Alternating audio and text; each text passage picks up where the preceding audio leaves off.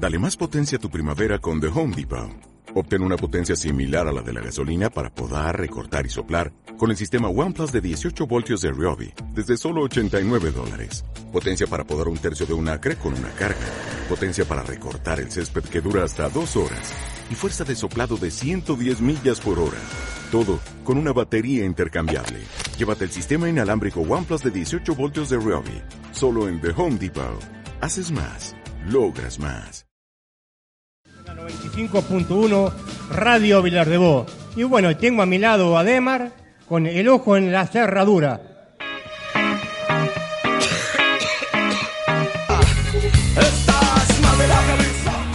Bueno, y continuamos mal de la cabeza en el ojo de la cerradura. Que hoy cambia un poco la visión, ¿no?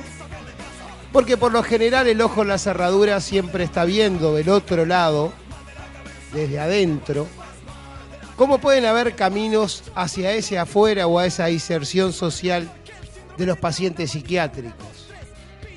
Pero en este caso, el ojo en la cerradura va a hablar también como algo muy pequeño que anda mirando por ahí, que es un sindicato.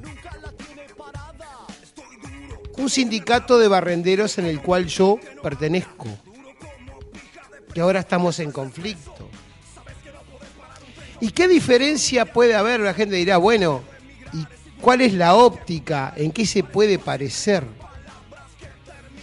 La óptica cuando vos estás allá abajo en un sindicato pequeño, donde los macro sindicatos como COFE, ADIOM, AEBU, el Sindicato Médico Uruguayo, están en el tapete y son tapa de, de diarios y comentarios y más comentarios políticos. Se habla de una gran conflictividad y la hay. Tenemos pendiente un 6% para la educación todavía. Hay muchas cosas que en este presupuesto anduvieron mal. Pero en los sindicatos chicos, los cuales son obreros nucleados y que están bajo tercerización. O sea, sos el último orejón del tarro. Porque a veces uno mira la cúpula del PICNT,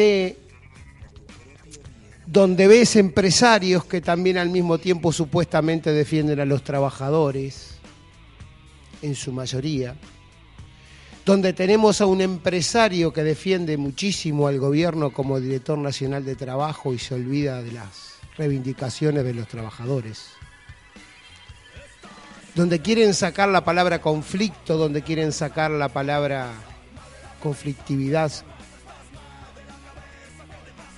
donde estamos parados quienes estamos en tercerizados, donde no tenemos una reglamentación hecha por la propia dirigencia del PICNT, que tendría que estar conversando cuando las multinacionales hacen trabajos para el Estado, donde tendrían que estar exigiendo las condiciones de trabajo mínimas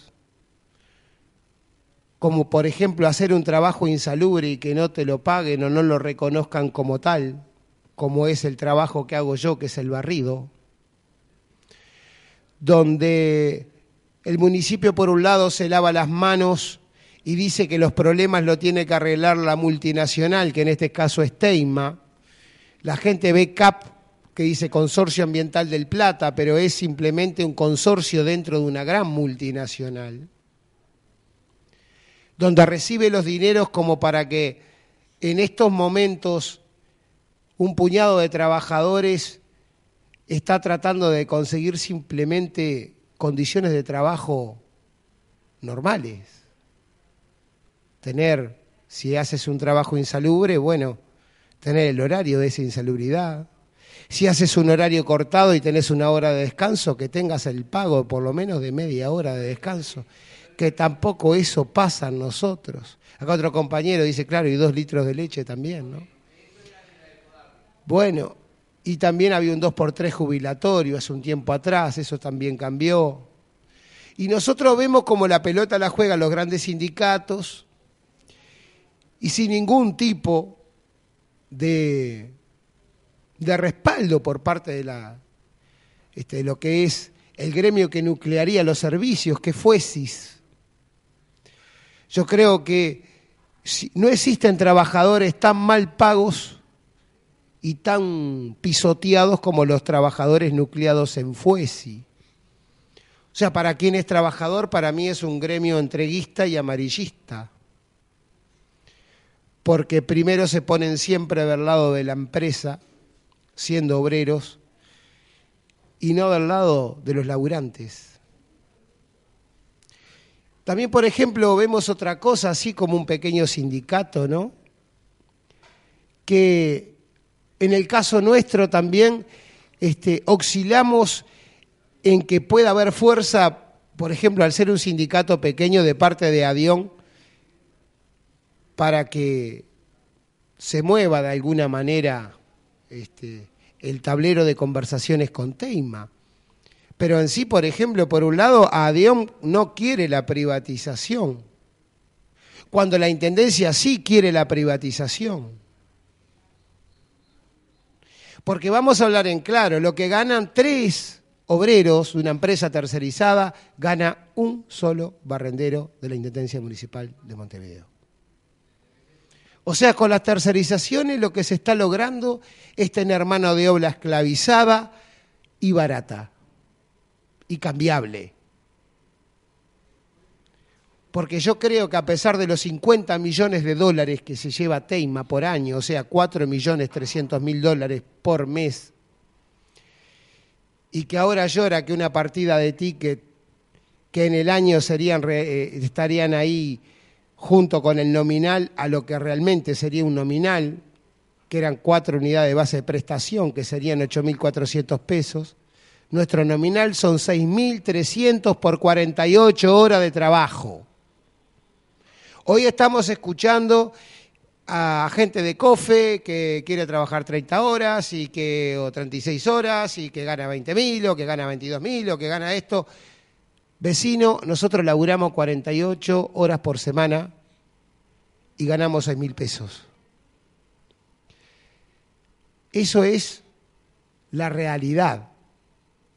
Porque si usted le dan tickets por un lado y por otro lado en un mismo recibo de sueldo aparece el descuento de esos tickets de alimentación, no es un salario nominal.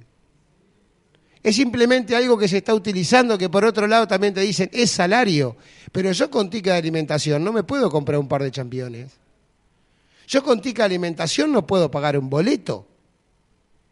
Y otras cientos de cosas, de necesidades básicas. O sea, lo que se, lo que se está pidiendo en el caso del barrido, son condiciones de trabajo que no sean tan infrahumanas.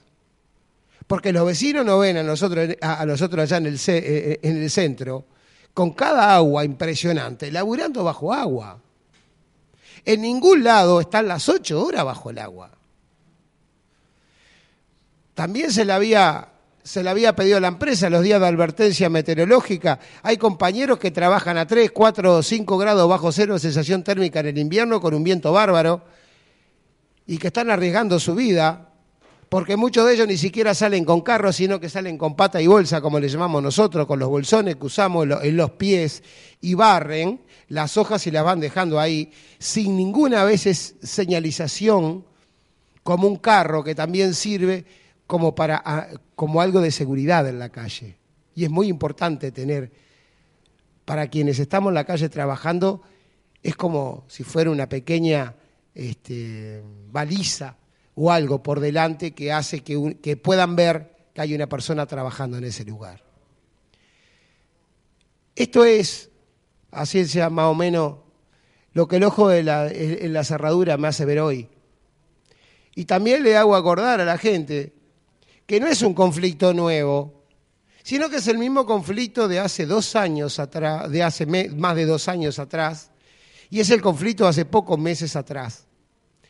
Nosotros habíamos quedado en un preconflicto para que todas estas reivindicaciones sean atendidas. Y recién allá las cansadas apareció la empresa no queriendo dar nada. Nos quieren tirar a un consejo de salario en el mes de abril, cuando la licitación se termina en mayo. Y yo me pregunto, ¿no? ¿Dónde está la cúpula dirigencial del PICNT cuando están pasando estos atropellos con la gente tercerizada que no tiene ningún tipo de, de, amparo en lo que son esos contratos leones que hacen totalmente leoninos los contratos, yo tengo razón y yo también, firma la empresa. Ahí es cuando tendría que utilizar realmente la capacidad que tiene el PICNT como para poder decir, bueno, tenemos una, una OIT, tenemos una reglamentación laboral y una reglamentación gremial y una reglamentación de salubridad para que el trabajo y las condiciones de trabajo realmente se tengan en cuenta y no sea que el hombre porque tiene que estar haciendo un trabajo donde hay muchísimos compañeros nuestros, también vienen de ONG, vienen de barrios carenciados, vienen los estratos más bajos de la sociedad. Nosotros que entramos cuatro compañeros por la discapacidad, cuando estuvimos parando en el último conflicto, nos llamaron por teléfono para coaccionarlos y para cambiar la forma que estábamos de la medida que estábamos haciendo porque supuestamente si nosotros seguíamos parando, no iban a tomar más gente que viniera de esa ONG por discapacidad. O sea que quieren muñecos que puedan llevar bien de las narices y cuanto menos pensantes y menos participativos sean, mejor. Lo único si llega a ver acá alguno en el barrio que tenga que ver con las dirigencias del PCNT, ¿por qué no se pone la pila, muchacho, en vez de pasarle tanto la mano por el lomo a, por ejemplo, a COFE, al sindicato médico y a sindicatos que tienen una fuerza terrible, a EBU, que no precisa que le pasen la mano. Lo que sí precisamos los sindicatos chicos, sobre todo de las empresas tercerizadas, es el respaldo, el respaldo político y el respaldo en serio de la central obrera acá en el país. Si alguno quisiera saber de lo que están acá, están abiertas las llamadas, los que quieran saber cómo se está moviendo el conflicto o alguna cosa de esa, está para responder. ¿Puedo hacerte una pregunta? Sí. Eh, tú me habías dicho que ibas a salir de licencia, ¿no? Eh, sí, en febrero. En febrero que eh, habría que anotarse con lo del paro quedó todo stand-by, eso que no, para, no, no, para cubrir no, la licencia. No, no, no. Este, esto también lo tiene que saber el vecino. O sea, cuando empieza un paro, este, la empresa este, toma gente. Carneros.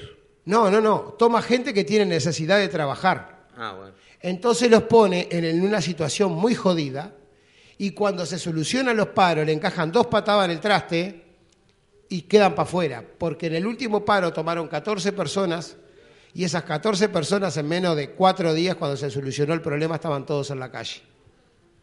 ¿Habían firmado un contrato esa persona? Por supuesto. ¿Y, por ley los pueden sacar así nomás, por, aunque no cumplan los 90 jornales? ¿Tienen que cumplir los 90 jornales? No, no tiene por qué cumplir los 90 jornales, porque no son 90 jornales. Bueno, explícame vos que sos del sindicato. O sea, cuando vos entrás, entrás en un periodo de prueba, no entrás por un contrato por 100 jornales. Entrás en un periodo de prueba por 100 jornales. Entonces, por lo tanto, como entraste en un periodo de prueba por 100 jornales... Eh, se te cortan con 20 o con 15 y ya está. O con uno o con dos. O sea, no tenés derecho al pataleo. Por eso estaba hablando de contratos leoninos hoy. El contrato leonino se llama así porque solamente una parte tiene siempre la razón, que es la patrón. Este, una cosa que yo quería preguntarte, ¿no? O sea, porque prácticas de ese tipo se han generado muchas, que es cuando va el sindicato a discutir con la patronal los derechos del trabajador en cuestión que, que está en conflicto con su, con su trabajo, de repente dice, bueno, te cierro la puerta, no quiero hablar contigo, no te acepto.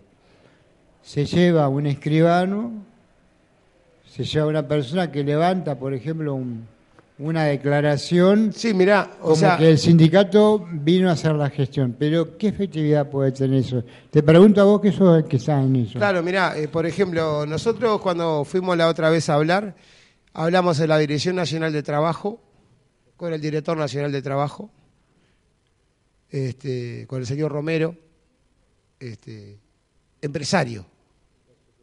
Este, no, pero es empresario y, este, y, totalmente este, gobernista, ¿no?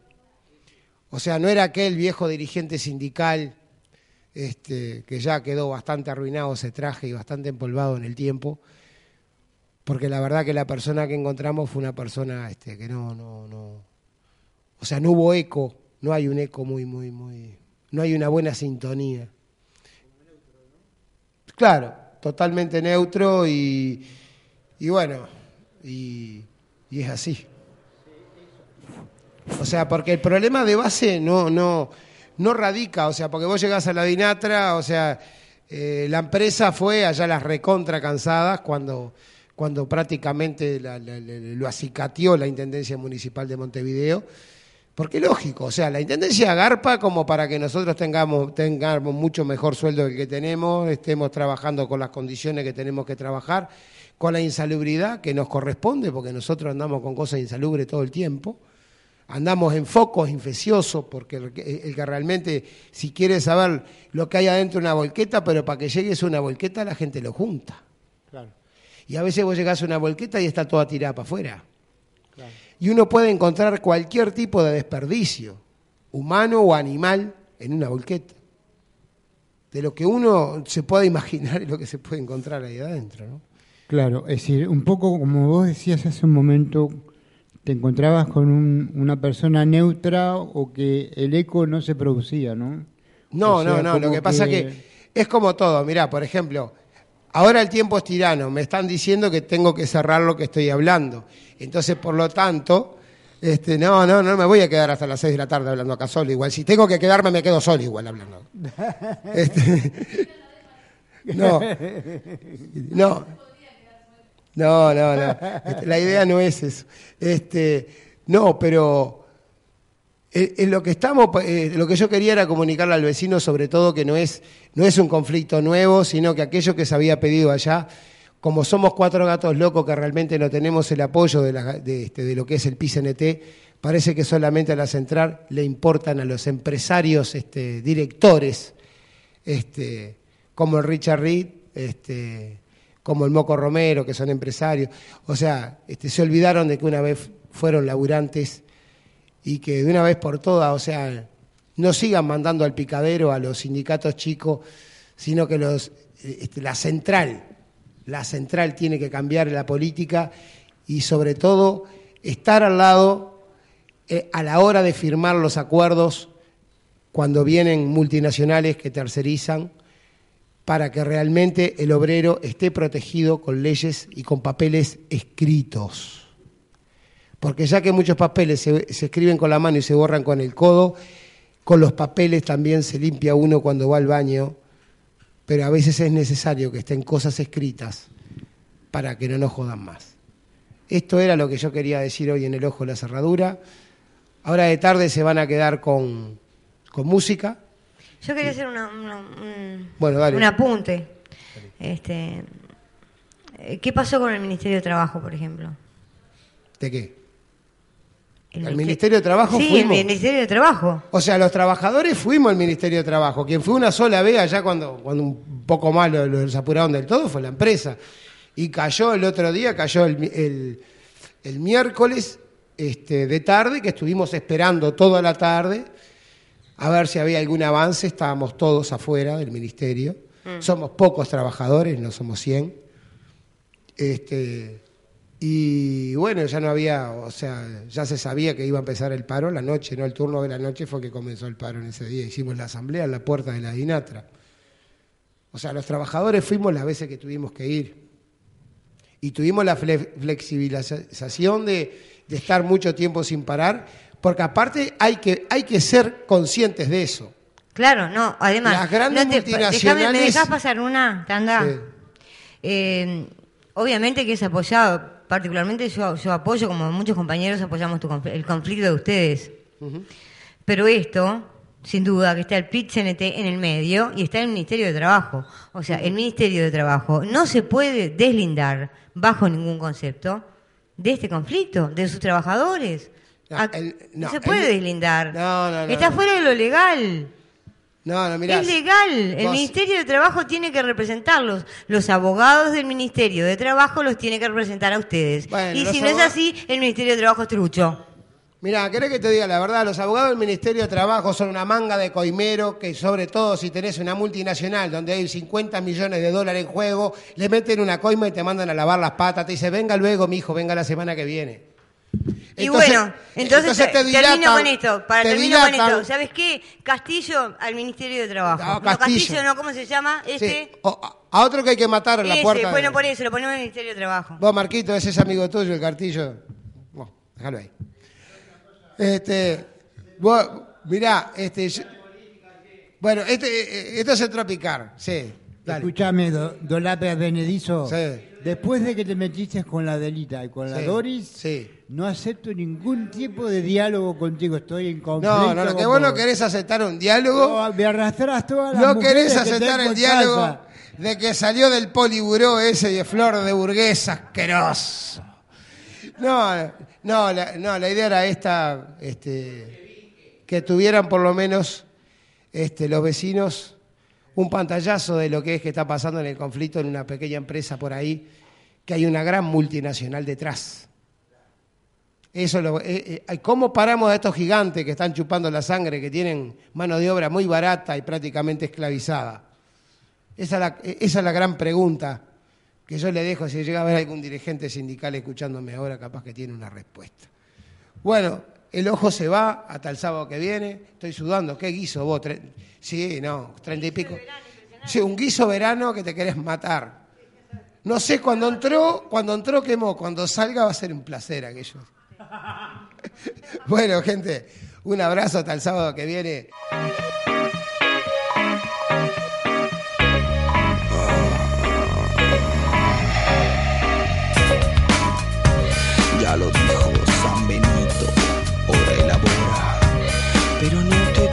el pito. ¿Entendiste, Carlito? Por tu propio bien, déjate en paz ese.